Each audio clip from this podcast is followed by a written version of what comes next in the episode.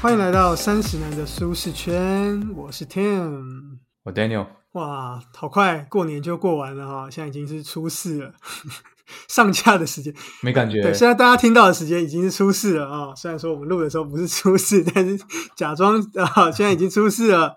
那不知道大家有没有赢钱呢？好那大家听完上次那一集，不知道有没有赢钱？没有的，赶快去听，补听一下没关系。没有也也不要骂我们哦。有啊我们节目我先开始讲，这个不会帮助你赢钱哦。对，我我有打问号，那个标题上面有一个问号，仅供参考，仅供参考。好，开头的时候要感谢一下这个总编读书的韩总编，因为呃，我们上次发现说韩总编在他的这个呃新一期的节目里面推荐我们的这个三十男的这个节目，所以就非常感谢。那呃，是因为我们前面那集原子时间嘛，那是韩总编的对，呃写乐文化所出版的这个大作，他们这边的他们的小编吧还是谁，反正就听到了，有在节目上就推荐了我们的节目，那我们的这个收听率也有那个显著的成长。那一天就有一个突然的流量，对对对，那也谢谢韩总编的鼓励，那我们也会继续的加油，这样也谢谢各位听友，耶这样。好，突然变很感性，变好感动，啊这是要收尾了吗？好，那今天节目就到这边啦。如果 没有啦，开始呃，没有没有没有。今天要讲什么呢？我们今天要这个回到最初的起点。记忆中你青涩的脸，对对对对对，我们要来谈谈投资的书。对我们第一集就是讲那个哦回接思考嘛，对不对？对对对，所以我们今天回归初心，再来讲投资的书。那也是一本我跟 Daniel 都非常喜欢的书籍。先埋一个梗，先不要告诉大家是什么书。哎，Tim，嘿，来，我来问你问题。好，你刚刚在讲投资嘛？那我猜你大概是讲股票投资。那股票投资的大神，你第一个会想到哪一位？如果是我古今中外都可以。古今中外，如果是我的话，我应该会说巴菲特吧，就是第一个浮现我脑海就是巴菲特的那个老老的脸。哦，哎，为什么？为什么？讲到股票，好像等于说，好像巴菲特就等于股票这种感觉。因为我之前也有看了《穷查理的普通常识》这本书，虽然说不不是巴菲特写的，但是里面也是有很多提到巴菲特。我家里也有巴菲特的自传，但是我还没看，很厚一本，非常厚，跟字典一样厚的一个啊雪球嘛。另外就是因为巴菲特的这个价值投资的这个概念，我我我自己蛮推崇这一套。综合以上，我就是会第一个想到巴菲特这样。可能他名气比较高，而且他在股市投资的年数是数一数二的久。可以说是第一把交易，不为过吧？那 How about Daniel？我要提一个人物，就是他是做逆势投资，他也是做价值投资的这个大师。好像他很刚好，就是我们今天啊，他现在不是在欧洲度假吗？感觉很爽没有了，我要讲的是，好像是这本书的作者。哦哦，这本书作者刚好就是我会第一个想到的投资大师。这么巧哇！他真的这么巧，太 巧太巧，啊他叫做 Howard Marks。厉害厉害！当然了，我们已经看完这本书了啦，所以我们当然知道是他是一个很厉害的人物。可能两三年前，他的在台湾的知名度也被推升，嗯因为因为因为谢祖伟，哦，对啊对啊，因为谢祖伟有一直推崇他的一些投资理念，没错。我就是那时候才开始有渐渐知道这个人物啊，OK，而且嗯所以我会说 Howard Marks。当然，巴菲特也很厉害，我会很尊敬他而。且，其实如果真的要说的话，呃，他们当然是有一点不同。不过，其实 Howard Marks 其实也是价值投资啊，只是说他跟巴菲特的可能他们的方式可能有点不一样，就有点像呃，他们都是三分射手，可是可能一个是可能 catch and shoot，然后另外一个可能是另外一种射法。之类的都是射手，可能可能说 Curry 也是一种射手，那 Clay Thompson 也是一种射手，Ray Allen 也是一种射手，他们都是射手，可是是嗯流派有点不太一样，这种感觉啦。哎，那那你觉得投资，不论是股票投资或者是其他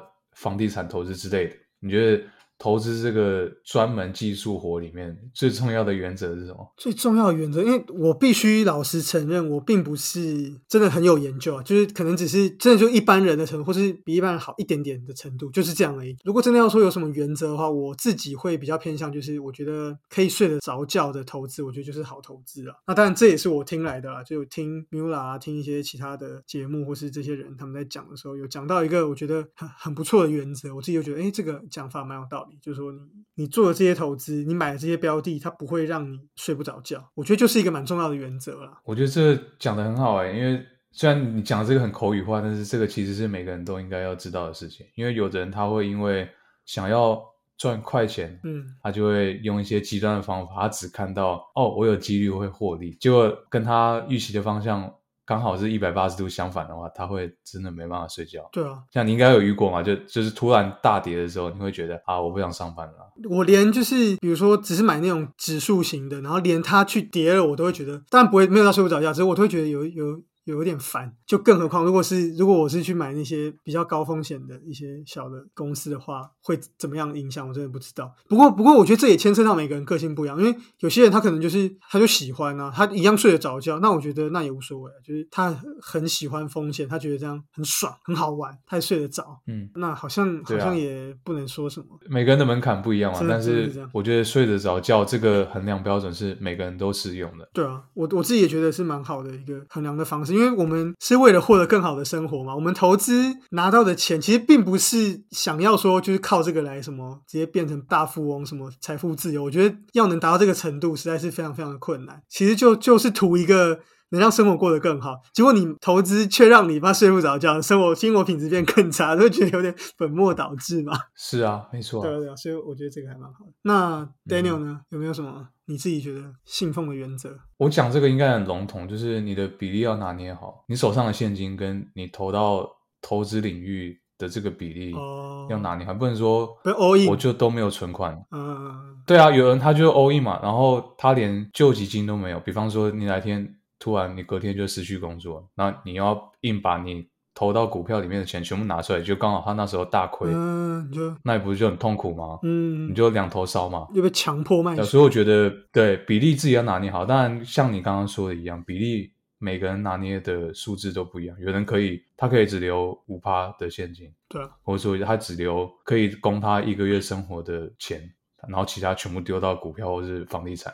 那有人敢这样啊？那有人他是要五五分，嗯，他可能说啊，我要有一一个资金让我可以即使没工作也可以吃喝住，这样让我过六个月。我听到最多是六个月啊，嗯，然后剩下我才丢到其他的投资，嗯，这样我觉得这个是很重要的原则。当然你说睡着觉这个也超级重要。其实类似的概念，其实我们的都是有一点，其实都都跟风险的控制有蛮大的关系啊。你说你的那个分配配置，其实也是在风险的控制上。万一真的发生很极端的黑天鹅的事件，你的全部全部钱都赔掉了。对啊，你怎么办？那如果你有把这个部位控制好的话，那这个诶，这个风险这个部分呢，我们今天的节目上会会很仔细的讲到。我们开头就特别提到这件事，等一下大家就。拭目以待。好，来，那我们今天要讲的这本书呢，其实就当然就是就是这个 Howard Marks 的书。其实大家早就知道了，大家看标题点进来 早就知道。但反正就是我们今天就要讲 Howard Marks 的书。那也刚好最近 Howard Marks 其实出了最新的备忘录，反正就是给股东的一些话，更新了他最新对于市场上一些看法跟这些观念。大家有兴趣的话，可以。上他的官网，你就找像素资本，你就可以找到了。不确定有没有中文版的，但肯定是有英文版的。中文版要等一下，因为一定会有他的粉丝去翻译啊，一定有。那又或者是像我自己，就是听到古埃、听到 Mula 在讲这样，那还有讲到一些，嗯，就是更新他最新对于市场的一些看法。刚好他们推进新的备忘录，那我们就刚好就刚好想说，哎，那我们就来做这一集这样子。那这本书呢，它的书名叫做《投资最重要的是》。一本股神巴菲特读了两遍的书，英文是 Daniel。The most important thing illuminated uncommon sense for the thoughtful investor。非常好，感觉念有念英文就感觉比较帅的感觉，比较专业哈。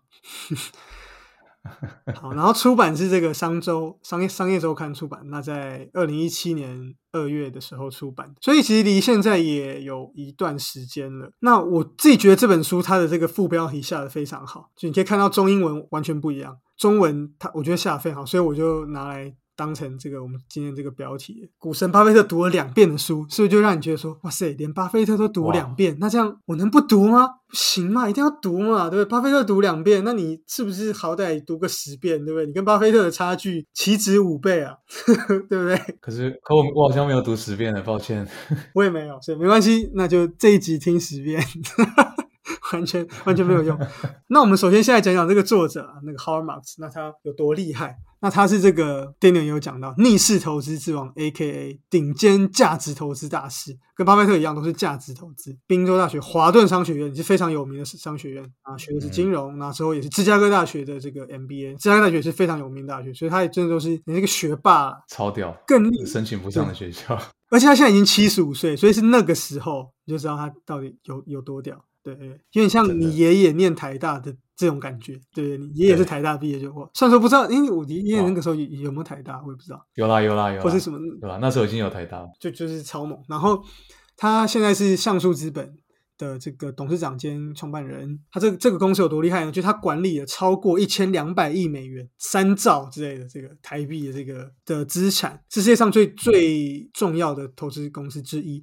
那另外也还有一个非常厉害的，就是它的绩效，它二十八年来的平均的复合报酬率超过了高达十九 percent。要解释一下什么是复合报酬率？不是二十八年来才有十九 percent 哦，就这二十八年只涨了十九 percent，那那这样很烂，那不不是这样，不是这样，是二十八年来连那个牛肉面都涨超过不止十九 percent，是二十八年来每一年平均每一年都能有十九 percent 的这个。报酬率就知道有多厉害，每一年哦，太强了。这这感觉是怎么样的？如果用这个 NBA 来比喻的话，就很像你连续二十八年球队都打进季后赛的这种感觉。在这二十八年内，你可能得一次冠军都不会很难。可是二十八年，你要每一年都打进季后赛，这就很难。每一年状况不一样嘛，对不对？可能你今年有受伤啊，今年有人强有人烂，怎样怎样怎样，你还能够连续每一年都打进季后赛，这是非常厉害。为此，我还特别去查了这个 NBA 的最长连续打入季后赛记录，有两个球队，一个是费城七六人，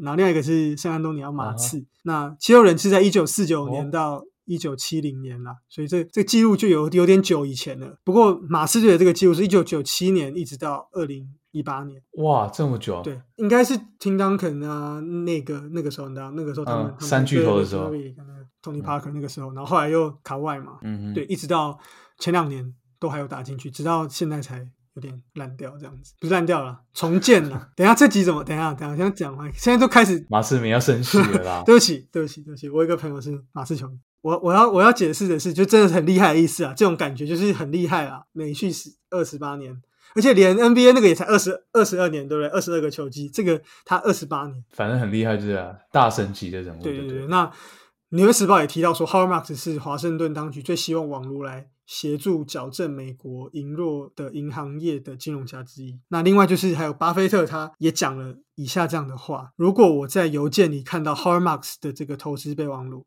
巴菲特也有订阅一些那个嘛电子书嘛，他可能也有订阅我们节目，有可能。可是我们节目如果哎上新节目，巴菲特哦不会点来看，他觉得哦没有关系，这个放着没有关系，这本书我看过。哇，他中文好好哦。巴菲特什么什么人什么等级的？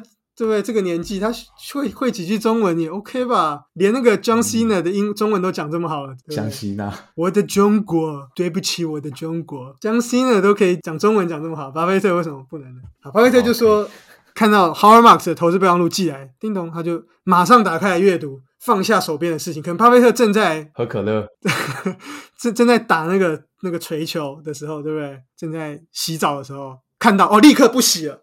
头脑都泡泡，立刻看这样的程度，就知道 Howard Marks 这个厉害的程度。那其实我我也我也蛮意外的，就是因为在看这本书的时候去查了，然后我本来以为 Howard Marks 大概四五十岁，结果没没想到他已经 七十五岁了。但是很奇怪的是，他儿子才二十多岁，就比较晚生啊。最近的备忘录上常常讲到他儿子，这点我也觉得蛮厉害的。就是你看他这样，等于说四十多岁的时候，快五十岁还生儿子，强不止股票投资强，生儿子都强。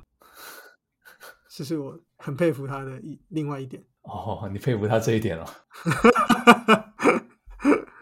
那这本书呢？它内容在讲什么？它这本书其实就是 Howard Marks 他给股东的这个备忘录的一些整理跟这个统整成了一本书。那全书有二十一个章节，内容就是非常非常多，就是涵盖的就是各式各样投资里面会有的各式各样的一些呃你需要知道的事情，比如说价格与价值的关系啊，这这这也是他一个非常得意技啊。就是他的怎么样去判断这个价值，还有怎么样去了解市场的周期啊，然后耐心等待机会，怎么避开投资陷阱啊，呃，还有就是风险，这个非常重要的一点。然后另外还有就是怎么样去对抗情绪啊，因为市场是有人组成的嘛。还有一个也是他非常著名的，就是第二层思考这个概念，全部都在这本书里面，非常适合，我觉得非常适合就是投资的新手来看。呃，里面也没有太多的数学，基本上可以说是没有数学了。嗯，对，这几年有很多的投资的新手都加入了嘛。我觉得非常适合，包括我自己也是。我们这些投资新手来看，然后等于说有基本正确的认知，比较不会被割韭菜了。所以我觉得这非常非常重要。其实我觉得这本书不只是投资，诶，你其实你可以套用到对整个所有人人生的各种场合上，我觉得蛮实用的。即使你没有投资，也非常非常适合看。在生活上，你就算。不想要投资，或是你就被动投资，但你看完之后，你一样可以用这些里面的一些概念来做一些关于自己人人生上的这些思考。我觉得，除非你是真的是什么国小啊，或者是国中，不然的话，我觉得是基本上都可以看了。对啊，我们有国小、国中的听众吗？我不知道，应该没有吧？国小、国中来投资，好像似乎也是有有点太早了。建议你还是先回去玩网络游戏吧，还是先。先背你的陋室铭，没有这么早，就是哎，我国中有有有差不多，所以任何人都可以看。那任何的菜鸡，我觉得都非常值得一看。我觉得进入投资，呃，学问其实都是啊，其实最怕的就就是基础没打稳，就像房子地基没有打稳这样。就是比如说你打篮球也是啊，你你你一定是要从基本的就是运球啊，什么什么地方开始，你一定不可能一开始就那边看 NBA 啊，就觉得自己妈跟那什么 Kyrie Irving 一样，就运球一直在那边晃来晃去，不可能一开始就这样。如果你一开始就学这个，那你绝对会就偏掉嘛。所以它就是一个就是很基础的这个扎实的这个马步的这个基本功。不然你一开始投资，你你就去听那些老师跟你说啊，这个看这个线啊啊，那你就绝对会歪掉嘛，绝对会长歪掉。一开始还是要先从这个马步先基础先打稳。那这本书就是非常好的这个。打基础的这个书籍，其实即使是有一点投资知识的人，我觉得也可以来。甚至说你是你觉得你自己是大神，我觉得也可以来看一下。就是当然当然看另外一个大神怎么样去剖析他对股票的一些看法，或是投资。突然想到，我以前有一个主管，他跟我讲过，他说：当你觉得你在一个领域你什么都懂的时候，你就糟糕了。你你觉得你什么都懂的时候，你就开始要走下坡了。骄傲自满，这每个领域一定都会有你。不熟的东西，所以要一直保持学习的心态，我觉得这个很重要。而且，其实我也觉得，如果你是投资，你自称是或者你你自认是投资大师，你却没有看过 Howard Marks 这本书，那我觉得这个大师这个纯不纯啊？我真的怀疑哦，我真的怀疑。就有点水了是吧？有点水。对啊，怎么可能是投资大师？然后你说我没看过投资最重要的事，就很像你说你打篮球很强，但说我没有看过 Michael Jordan，或我我不知道 Michael Jordan 是谁，就荒谬嘛，嗯，对不对？或是听 Podcast 没有听过三十男，就是不好玩。这好像之前不是什么赌神有一句什么什么谁不认识什么什么歌啊？哦，那是少林足球啊，少林足球是不是？那什么财经界谁不认识峰哥啊？对啊，之类对不对？这不可能。大神没看过《投资这样的事，不可能嘛？所以建议所有人都可以去看看啊。好哇，今天好像感觉我们在卖这本书的感觉，一直在前面前半集都在推销这本书。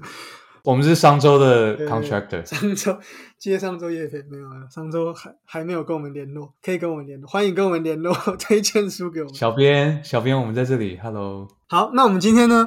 因为这内容实在太多了，所以我们今天会特别 focus 在风险的部分。那其实这个部分呢，其实也算是 Howard Marks 的一个拿手绝活了。他就是呃，在风险的控管上，然后在风险的研究跟分析上，算是算第一把交易啊，就是。风险大师啊，特别懂风险，这样，所以我们会特别 focus 在这个部分。那这本书有三个章节，五六七章都是在讲风险。那另外就是呢，这个我听了其他人在讲解这本书，其实也都特别有提到说 Marks 把这个风险讲的讲的非常好。我们今天会特别 focus 在这个风险，相信我，光是讲这个风险就可以讲，真的很多可以讲。嗯，真的。还有一个就是呢，那。我们为什么要讲风险？有另外一个原因，也是因为最近的这个状态，就是因为其实近几年就是大多头行情嘛，对不对？疫情之前前两年开始，其实就就是股票就是呈呈现在从年总会，其实从年总会 Q 一开始，好像就开始股票好像就只有往上没有往下这种感觉。那其实。我自己也有感觉到，就说似乎大家开始对风险有点忽略，就是大家好像好像只有赚多跟赚少的差别，好像没有人再提到说会赔的这个这这东西，好像都不在大家考量里面的。我我在上班的时候，其实也有听到，就是作为附近的同事就有讲到说，就是他就讲到说啊，就是就是什么什么早早知道我我应该要多买一点这这个的，因为它它涨了嘛。然后后来呃同同事 B 就跟他说啊，就是你你就这样赚很多啦。可是同事 A 就说，哎，那个像那个谁谁谁都什么一个月可以赚什么几十万什么的，然后我就觉得说我在前面听到就觉得说这样想法真的这样真的好吗？就是。怎么会把一个月赚几十万当做一个投资标准呢？当然，我不我不知道那个人他举例的那个人到底本金多少，搞不好他一亿，那这样一个月赚几十万好像就还好。嗯，不行哦，对，一亿，然后只一个月只赚几十万，嗯，不太不太 OK 哦。但我意思说，我但我想应该不是啊，他应该就是可能他想要一个月就可以赚个什么二三十 percent 啊，什么一倍这样这种感觉。那我就觉得说，这样的想法真的对吗？大家对于报酬的期待已经到了这个程度了吗？我就觉得好像有点有点夸张了。对啊，说一个月二三十趴，那你一年是几趴？Power Max 这么强，它复合报酬率也才十九趴，你一个月赚二三十趴，好像有点太夸张了。对啊，所以所以近期也有很多，像那个时候巴菲特他在近期的这个疫情，他没有赚那么多了，就他之前在。航空股的买卖上面，然后也有被人家批评，就觉得说巴菲特是不行了，走下神坛这样这种感觉，真的是，如果你真的把时间拉长来看，他这东西真的很难用，你不能用短期的这个东西去跟他比啊，你不是说干我今年我的投资都翻倍，所以我比巴菲特强，不行嘛，就是不能这样看嘛，你不能这样比嘛，对不对？因为因为这点，所以我就觉得说，其实大家对风险。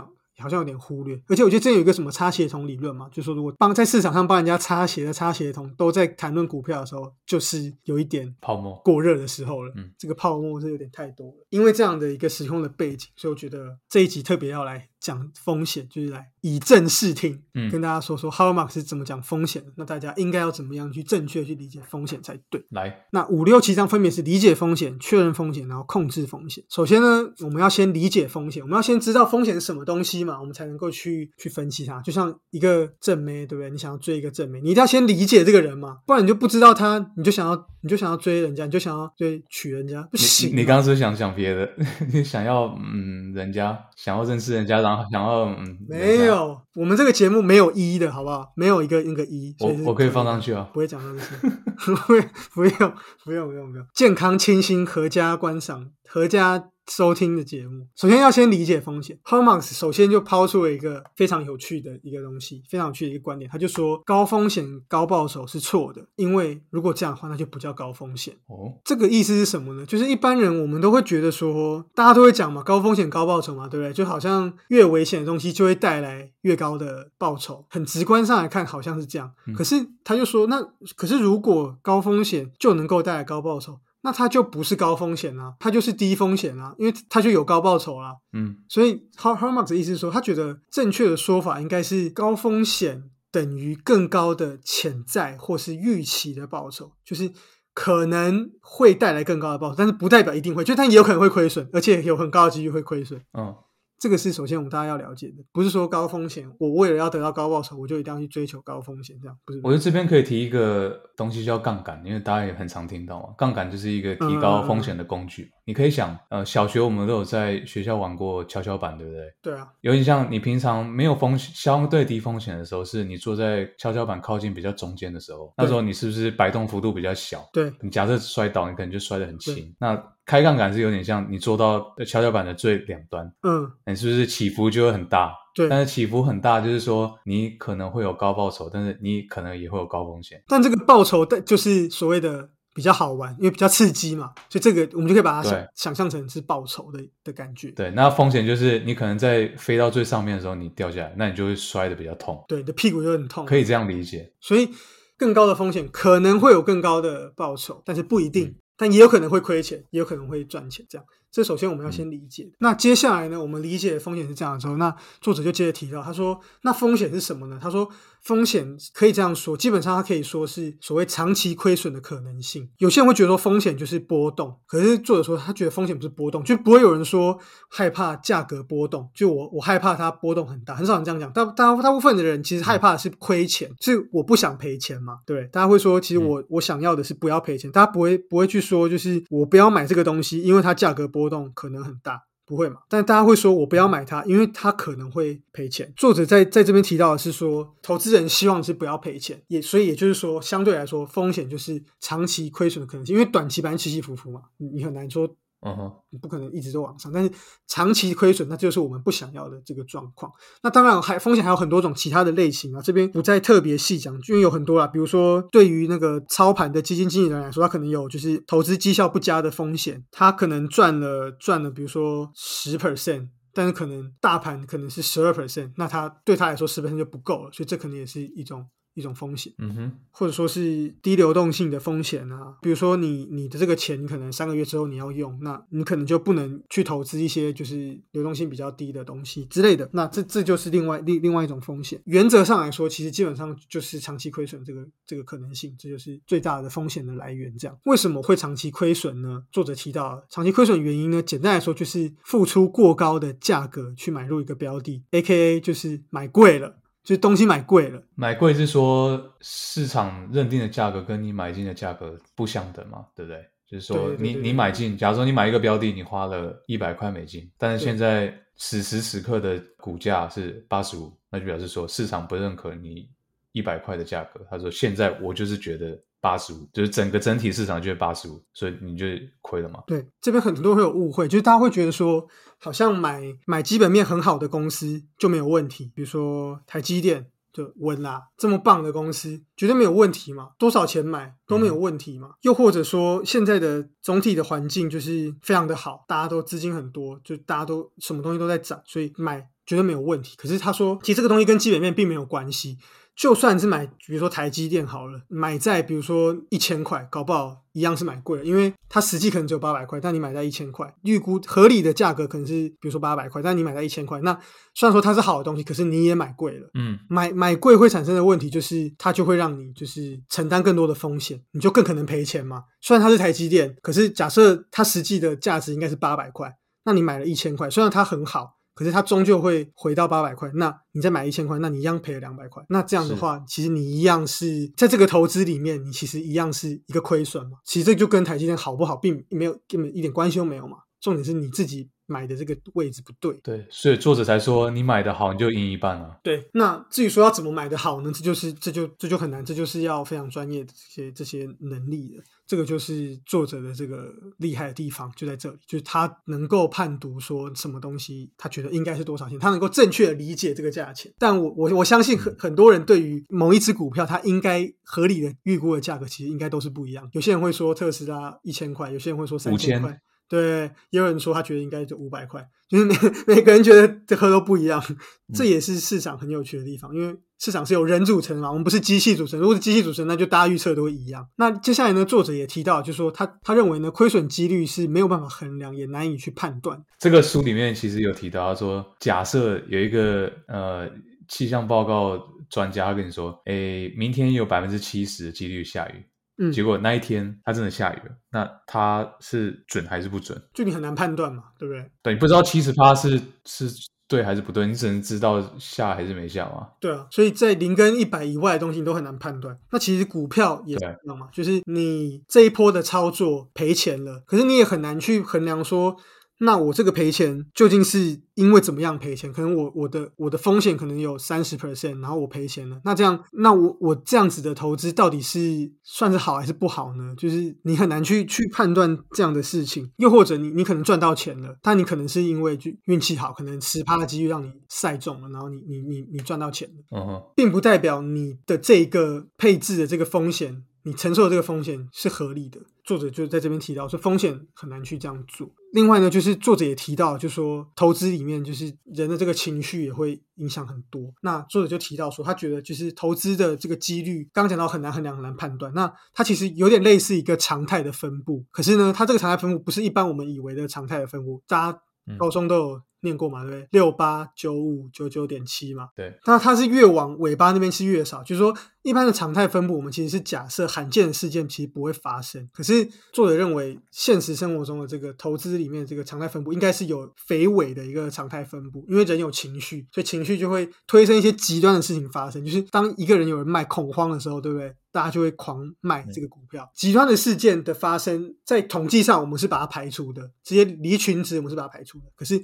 在现实生活上，极端的事情却是常的确会发生的。对啊，就是你要知道有这种东西的存在，你不要想说啊，它不会发生啊，它它会，只是几率很低而已。那又牵扯到前面作者讲到说，亏损的几率其实是很难衡量的，也很难去判断的。你做了一个投资，它没有亏钱。并不代表你真的说对了，那他赔了钱也不代表你做错了，可能就是是就是在机遇上的这个问题。好，那接下来在第六章的时候，作者接着提就是确认风险。那我们正确理解了之后风险之后，那接下来就是我们要去确认风险，就很像我们理解了一个正妹之后，我们就开始要去确认，什么又是正妹？确认这个东西是不是这个这个正妹？诶，确认好，OK。对啊，Sorry，我也不知道正妹是要确认什么，可能确认他有没有喜欢你嘛？就你喜欢正妹就这样吗？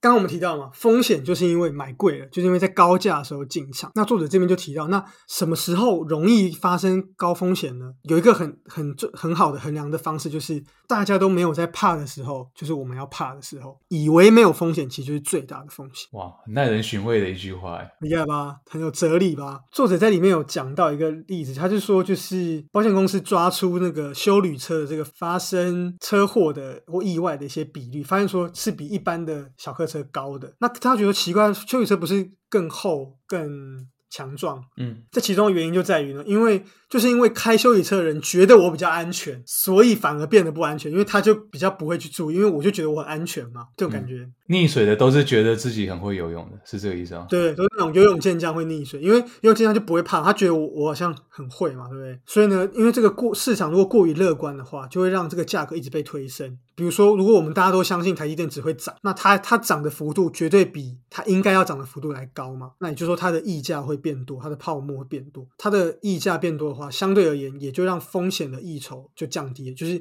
能够获得的这个潜在的报酬就降低了，因为。比如说，它原本应该是八百块，我们六百块买，那中间我们有两百块的价差嘛，对不对？我们在六百块的时候觉得说，哎，它不错，我们发发现它应该八百块，可是因为大家很乐观，然后价格就会推升七百五十块好了，嗯，不是我们当初以为的六百块，我们原本觉得六百块的时候要买，可是因为现在大家比较乐观，所以价格变成七百五十块，可它的合理价格是八百块，但你中间的一筹就只剩下五十块，所以就很容易你就会亏亏钱，因为你买在七百五十块，那如果往下跌就很容易就会亏钱了。我觉得这个东西。不知道大家有没有一个 deja vu，一个既视感，就是有没有觉得很像现在呢？你是说 现在的修正吗？还是什么？就是现在的股市的环境啊，整体来说还是蛮乐观的嘛。当然，但我不我不是说这几个礼拜，我是说就是这两三年来的状态，不觉得就就是这种感觉吗？嗯，你说过度的乐观，然后股价被推到一个超级夸张的境界。对啊，那当然不是每个股票这样，但是当然有。很多的股票都很明显的被推升到一个大家都没有想过它会到的这个这个位置，但它确实就是在这个价格啊。但这就是市场。可是问题是在这个时候，Howard Marks，如果你想想 What would Howard Marks do？你可能要写一个这个 W W H M D。What would Howard Marks do？不是 What What would Jesus do 的那个之类的。如果是我是 Howard Marks，我可能就觉得小心哦，怕哦，怕哦，怕点。JPG，那除了股票之外，其实让我想到另外一个就是房价。怎么说？你不觉得也有也有点这感觉？就是大家都觉得房子只会涨啊，所以它就相对的推升了，把价格推升到一个有点不太合理的状态啊。我我我我我有点这样觉得，当然也也许也许它是合理的。哦，你说现在的房价，你看到的房子，这个房价跟你预期你会付出的钱。你愿意付出的钱差对，就有可能是对啊，就有可能是大家很乐观啊，因为大家都觉得房子只会涨，所以大家就狂买啊，价格就一直被推升啊。对，其实这个这个真的是套用到不只是股票，那各种投资市场都可以，币圈也可以，股票也可以，房子也可以。我自己也是啊，就是我常常就是也会练习，就是在大家都很嗨的时候，你可能要退场，不要这么嗨。不是啊，就是我是说。比如说办公室大家都很兴奋的时候，讨论一个什么事情的时候，或者大家都觉得哇这个专案就是 OK 啦，没问题啦什么的时候，你可能就要觉得说再检查一下。对对对，你可能就要出来出来唱反调的。会不会讨厌呢？不，你可以不用讲出来啦，你在心里就觉得说。我跟你说，你要拍桌，然后说大家不要这么乐观好不好？不是 不是啊，就是你可能心里就要觉得有这么这么好的事吗？什么之类的。嗯这就是第六章的主要重点，就是他讲怎么样去确认风险。嗯好，那我们理解了风险了，也确认风险了，对不对？像我们对这个正妹非常了解了，接下来呢，我们就要去控制风险，我们就可以控制正妹，我们就可以，母汤哎、我们就可以，我们就可以，也不是控制啊，我们就可以操纵，也不是操纵，我们就可以掌握，越讲我们就可以越讲越黑。算了，不用正面了，我们就可以控制风险。这里面作者也讲到一些很有趣的这个概念，他就讲到说，讲到说他觉得就是这个糟糕的状况，其实只有在风险同时遇到了负面环境的时候才会发生。嗯比如说亏损，比如说亏大钱，嗯只会在本身的风险发生了，比如说你有你这东西有，比如说十趴的风险，这十趴给你遇到了，然后又遇到很负面的东西，就是外面状况又不好，等于说就是天时地利都不合的时候才会发生。也就是说，没有发生并不代表没有风险。如果你没有赔钱，也不代表你的投资就没有问题。嗯举例来说，哈，比如说你你有一个投资的组合，它可以安稳的度过九十九 percent 的未来的这个可能的状况，嗯但是因为有那个极端的状况发生，所以就出现亏损。可是从外人的眼睛看，他可能会觉得说，你这个东西不行嘛，啊风险很高嘛。可是其实这个人已经非常谨慎了嗯，他只是就运气很衰。哦另外一个例子就是一个投资者，他可能可以度过百分之五十的未来的这个状况，如果是另外五十 percent 的状况的话，他会表现的不好。那最后发生了一个很好的状况，就是他运气很好，就绩效超好，那大家就觉得说，哇，这个东西好像很低风险，可其实没有，它有五十 percent 的风险，可你以为它低风险，因为它发生好的状况。那最后一个就是呢，它可能只有一 percent 的状况会成功，百分之九十九会失败。嗯可是他真的一种状况真的发生了，他真的成功了。嗯，那、你就会觉得说，哇，这个人真的是很厉害，很有远见，就是很稳健，这个投资方式没问题，怎么会没问题？其实很有问题，所以就牵扯到前面作者提到，就是无法去衡量这个亏损的这个几率，发生问题并不代表有问题，然后没发生问题也不代表就没问题。我觉得这个是很多人的盲点，他们会用结果论，嗯。有点像是我们来举举个例子好了，张三李四，张三用、好。他都用被动投资，他都投大盘型 ETF，结果他那段时间，嗯，你你假假设你看近一年，他那一年刚好是熊市，就是定点定投嘛，结果他绩效是负的，然后人就会说啊，被动投资不好，你看绩效都负了，还没赚钱。然后李四他是投嗯。刚上市第一天的股票，什么资料都没有，一上市就直接 all in，就刚好赛道他给他赚钱，那嗯大家就会说，哎、李四的方法好像比较好，因为他赚了几百个 percent，但是赚钱不代表说你的投资方法没有问题。没错，我们用另外一个运动来举例好了。今天一直用运动来举例。嗯我不知道为什么，我觉得运动特别适合举，就像比如说棒球哈，呃，不知道大家有没有看棒球？比如说你去执行一个教练，比如说教练叫你短打，就你你不短打，你收回来打了一个全垒打，大家觉得说哇你超屌，嗯。可其实如果是在日本，你这样回来，你可能一样被教练骂，因为这个战术并不是很稳健的战术，你也可能被三振。哦我们要的就是你短打，我没有让你打全垒打。嗯就因为成功了，大家觉得说哇，外人看起来好像觉得哇，你好像很厉害，可其实以球队里面来看，会觉得说你这样根本就没有成功的执行我要你执行的东西，因为你这个就是一个高风险的这个做法。嗯用用用这样举例，大家可能更能理解，就是 不是赚钱就好，而是这中间其实还有很多细节。嗯 h o w Marks 另外继续提，他就讲到说，他觉得怎么样叫做控制风险，就是他觉得一般人在做的事情，就是一般人会吹捧的那种少年股神骚或航海王，他们都是在一样的风险之下，甚至是更高的风险，一样的风险之下获得更高的收益。大家觉得说，哎，这个人不错，对不对？我们大家都冒一样的风险，可他能够获取更高的收益嘛 w Marks 反而觉得，他觉得这样不厉害，他觉得厉害的是能够获得一样的收益，可是他能够用比较低的风险，哦也能够跟大家获得一样的收益，在涨的时候获得适当的报酬，可是在跌的时候不会赔太多。他觉得这才是厉害这，超难的欸，对，这就很难啊，这就很难嘛。他这就是他厉害的地方嘛。要怎么才能做到呢？我也不知道。啊！我以为你要分享哎，我以为你要分享你的心法哎。我不知道啊，这中间有很多的，比如说 How Mark 是怎么去估算，因为这里面又牵扯到对一只股票合理的价值的判断嘛。如果我这么会判断，我跟你我还在那边讲这个节目，你还什么三十？我那边三十男，我跟你 可能三十男，对啊，我就三十亿男了嘛，我就不是三十男了嘛，我就三十亿了嘛，不是嘛？就是我不会啊，我不知道怎么判断 适当的价格啊。这这就是我们跟哈曼斯不一样的地方，就是他能够知道怎么去估算，他有他的方式。这种这种东西当然不是你看看，如果你看这本书，你看完你就会估算，哪有这么天底下哪有这么好的事？这一定有他的专业嘛。对啊，对啊，巴菲特他的这个好球带的理论，嗯他不是有讲嘛？就是什么普通价格买进好公司，嗯什么，然后用什么什么什么低价格买进什么普通公司，嗯哼，对，然后什么什么之类的，他他他觉得这样就是买在好球袋里面。这个细节我有点忘记，我记得应该是普通价位买到好公司好像最好，可这也很难做到，因为。好公司就比较难会有这个，如果是效率市场的话，它比较难，价值比较难被低估嘛。是，就是 Howmark 厉害的就是 Howmark 最厉害就是它能够去找到那些被错估价值的股票。它它不是去找那些宠儿，它不是去找那些特斯拉什么大家都知道厉害的公司，它是去它可以找到那种，诶，这公司看起来好像不怎么样，可是它其实绩效整个获利那些都不错，可它可能是小公司，它的价值可能被低估了。它很会找出这间公司，那对他来说这就是有价值的公司，因为这些东西。比较低风险，然后价值被低估，它的风险的溢酬比较高，它能够获得更高的这个报酬，就是它厉害的地方嘛。那我就是没有它这么厉害啊，所以我才要看他写的。我觉得用一个世俗的方式去讲说，怎么样算是投资大师，就是你的骨感很好，不是骨头的骨哦，股票的股。嗯，你的你本身的股感啊，有一种直觉，就是你看到那个股票，它那股票的名字标的就直接。浮到你眼前那种感觉，就你有那种直觉，或者当然这个也是要靠你平常大量的经验，或者说你可能真的有天分。像可能 Howard Marks 或是巴菲特他们都很有这种感觉，因为他们在投资圈里面已经闯荡这么多年了，所以真的会做到那种，哎，标的出现之后你就发现啊。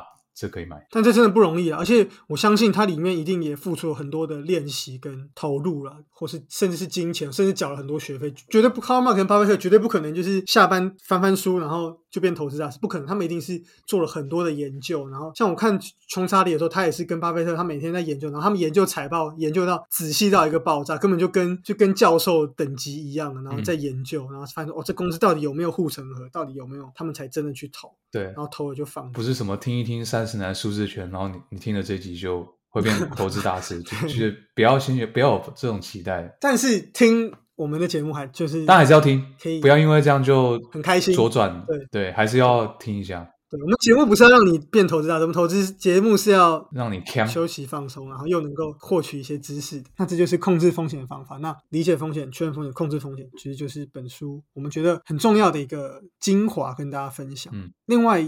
补充一些其他也蛮重要的，比如说小重点，其他也蛮重要的东西。那首先第一个就是第二层思考，这我们前面也稍微有带到。那为什么 Marks 他们有这么高超的技巧、这些能力？那其实跟他们有这个第二层思考能力也有很重要的关系。比方说，大家会想说，哦，这是一家好公司，所以买进。比如说台积电，好。假设台积电或者特斯拉买买六百四买买，然后第二层思考的人，他就说这是一家好公司，但是每个人都认为这家公司很好，所以这不是一家好公司。这只股票它股价被高估，市价过高，卖。没错，这是第二层思考。那这中间其实简单来说，其实就是想更深一点，比人家多想几层。因为像是你在下围棋的时候，或是下西洋棋，你会比别人多想几步。人家都想只想到一步，对不对？你会想到后面两步，人家可能会怎么样在头脑里沙盘推演，对不对？像这像这种感觉，那这这个就是等于说要训练你的洞察力，那这就是也真的不容易。对，不过这个第二层思考，其实在生活上也蛮有用的。比如说你要追一个这个正妹，又是正妹，正妹，这个正妹，对不对？你可能会觉得说，这个妹，一般人会觉得说啊。这个妹好正，她应该很难亲近，所以我去追比较简单的。可是你有第二层思考的人，你就会觉得说，大家都觉得她不好追，大家都觉得她不好追，所以没人追，所以我追，我获得正妹，耶，就是这样，就第二层思考，把妹也也有用，对，厉害厉害厉害。哎呀，我贴切有这个例子。或像之前，其实我看那个 John Nash 也是，他他他也是用赛局的概念去追女生，但他的方式讲不一样，他好像是就是大家都会去追那个最漂亮那个，所以大家都跑去在在一个 party 上，大家都会去贴那个感觉最。最活跃的，对不对？结果他就觉得，哎，那我就去追那个次好的，嗯，然后他就是可能是有有点像是价值被低估的股票这种感觉，所以他就去追次好，就会被他追到。这是另外一种思考方，这也是一种第二层思考。那你你是个人呢？你是会追最好还是次好？我都是人家来第十层思考。哇，最后人都会死，所以就佛系追跟不追都都是一场空。哇，厉害了！哇，醍醐灌顶了。就是就是浮云嘛。嗯，下个月听到你在追哪个女生，我就是用第十层思考，所以所以这个思考也不用太多层，再思考到第二层就好，不用思考到第十层，不然你就会觉得说股票钱财乃身外之物，不用投资。佛系第十层思考，佛系思考。我我记得你上次还有跟我讲到这个反向投资，这个跟你说的第二层思考，还有我们前面讲很大一部分的风险。有很大的关系。其实我觉得风险可以串联到这本书大部分的章节，像巴菲特不是很常讲说别人恐惧我贪婪嘛，这就是一个很经典的反向投资的例子。就大家都恐慌要抛售的时候，好，你刚好又是第二层思考，你会想说大家都抛售，所以。市价会比实际价值还要低，所以我会买进。但这又牵扯到我们前面讲的风险。作者也有提到，就是说风险，它它并不是规避风险。就大家可能听完前面会觉得说，那 How Marks 是不是在鼓吹大家就不要有风险？可是 How 实不是这个意思。因为如果你完全完全不要有风险，那你什么操作都不能做了。哦，对啊，对啊，就很像你你你不能，就像你出去外面，你就有被车撞的风险，所以你就不出门吗？这不对吧？不可能嘛。所以他讲的是，他觉得他冒的是聪明的风险，然后他又有。这样子的技术跟能力，能够去分析说，比如说别人恐惧，我贪婪，你贪婪的东西对不对啊？你不能贪婪到错的东西啊，对不对？贪平越贪越平。对啊，就像你追妹也是啊，什么又是追妹？陷阱妹嘛，不行嘛，所以你还是要能够挑到这个好的女生嘛。嗯，有些人就说挑到渣男渣女嘛，这样就不行啊，就是表那表示你的你的投资判，你的对男男女的认识的判断有问题嘛。基本面的分析要再改善一下。对啊，所以投资也是一样，就是别人恐惧我贪婪，但是。并不代表什么蓝都可以贪，我们还是要去用我们前面 h o w Max 他去想讲的方式，我们去适当的评估那个风险，然后去找出价值被低估的股票，那我们就能够赚钱。对啊，也反正每一个投资的策略，你执行下去都是两面赚或赔嘛。所以你接刀是一种行为，你接刀是接到刀背还是刀面，那你自己要评估好吗。因为你是接的满手血，还是说你接到一个抄底的地方，那那就很棒。总归今天这个节目啊，其实这本书的这个概念，其实真的。没有太多，除了风险之外，还还有太多太多值得大家呃去看的地方。比如说，他也有讲到，比如说景气的循环啊，他要因为景气其实就是一个循环，景气并并不是直直一直往上上去这样，嗯，其实不是，是会有个循环的，会诶繁荣衰退，繁荣衰退这样，就像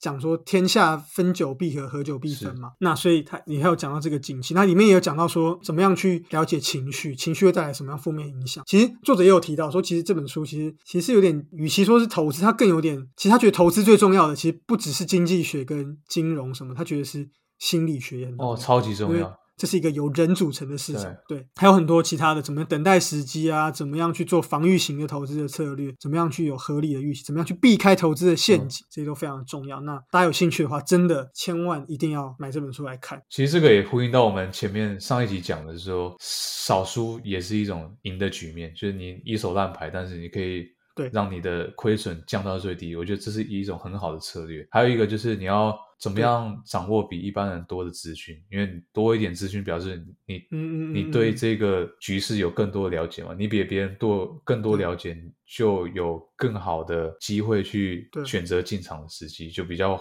不容易输钱。多认识一些人，对。获得一些内，你新闻越多越好嘛，不能说你你什么新闻都没有，那你就直接盲目的冲进去 内线吗？内线我我没有，那你可能有吧。我也没有，我只有外线呢，我都投外线。哦，厉害厉害。对啊，所以其实这个真的是大家要小心啊。像最近这个 NFT 嘛，这个什么币嘛，对，各式各样的币。对啊，也是大家也是千万要像你就是大家都会看说，哎哦，哪一个项目他们又做了 NFT，然后发出去之后，哇，秒杀，然后炒了好几轮。但你有没有想过，如果项目方直接把它 project 关掉呢？那你你现在手上不就剩一张 JPG 吗？对啊，所以你要去考虑风险嘛。大家跟大家一样的 JPG。对啊。有，我觉得有时候不管是投资，或者说其他像人生各种各种，比方说你要投资自己，你要想一下两面嘛，你不能只说啊，我投了大笔的钱去上一个学校，你会不会发现你最后你这个学校学到的东西更没用？你可能要去思考双面这样子。哎，我觉得很多人可能都觉得自己学到的 没有用，怎么办？讲到很多人，那就多去认识一些不同的领域嘛，多去试试看啊，那说不定你就发现，哎，其实你真正有兴趣，而且。会很有实用性的地方就在那里。没错，没错，没错。投资有赚有赔，那投资前请详阅公开说明书。那这本书我觉得就是非常投资前真的需要你去详阅的这个东西。好，那我们今天节目就到这边啦。那喜欢我们节目的人，欢迎到 Apple Podcast 给我们五星评价。欢迎到 IG 私讯小编，最近真的蛮多人私讯小编的。如果比较晚回，不好意思，因为可能有时差，或者说在工作在忙，不好意思。有时差，所以那个讯息都会比较晚。那到美。国嘛，对？你台湾发的讯息要到美国就比较久嘛，可以理解吧？难免会对，如果好几天没有回的话，就如果你不介意的话，可以再 take 我们一下，或者说，哎，可以 follow up 一下。那有时候会跑到一个没有寄送通知的小盒子，那你可能多发几次，我们就我们就会处理它。那就下次见啦，拜拜拜拜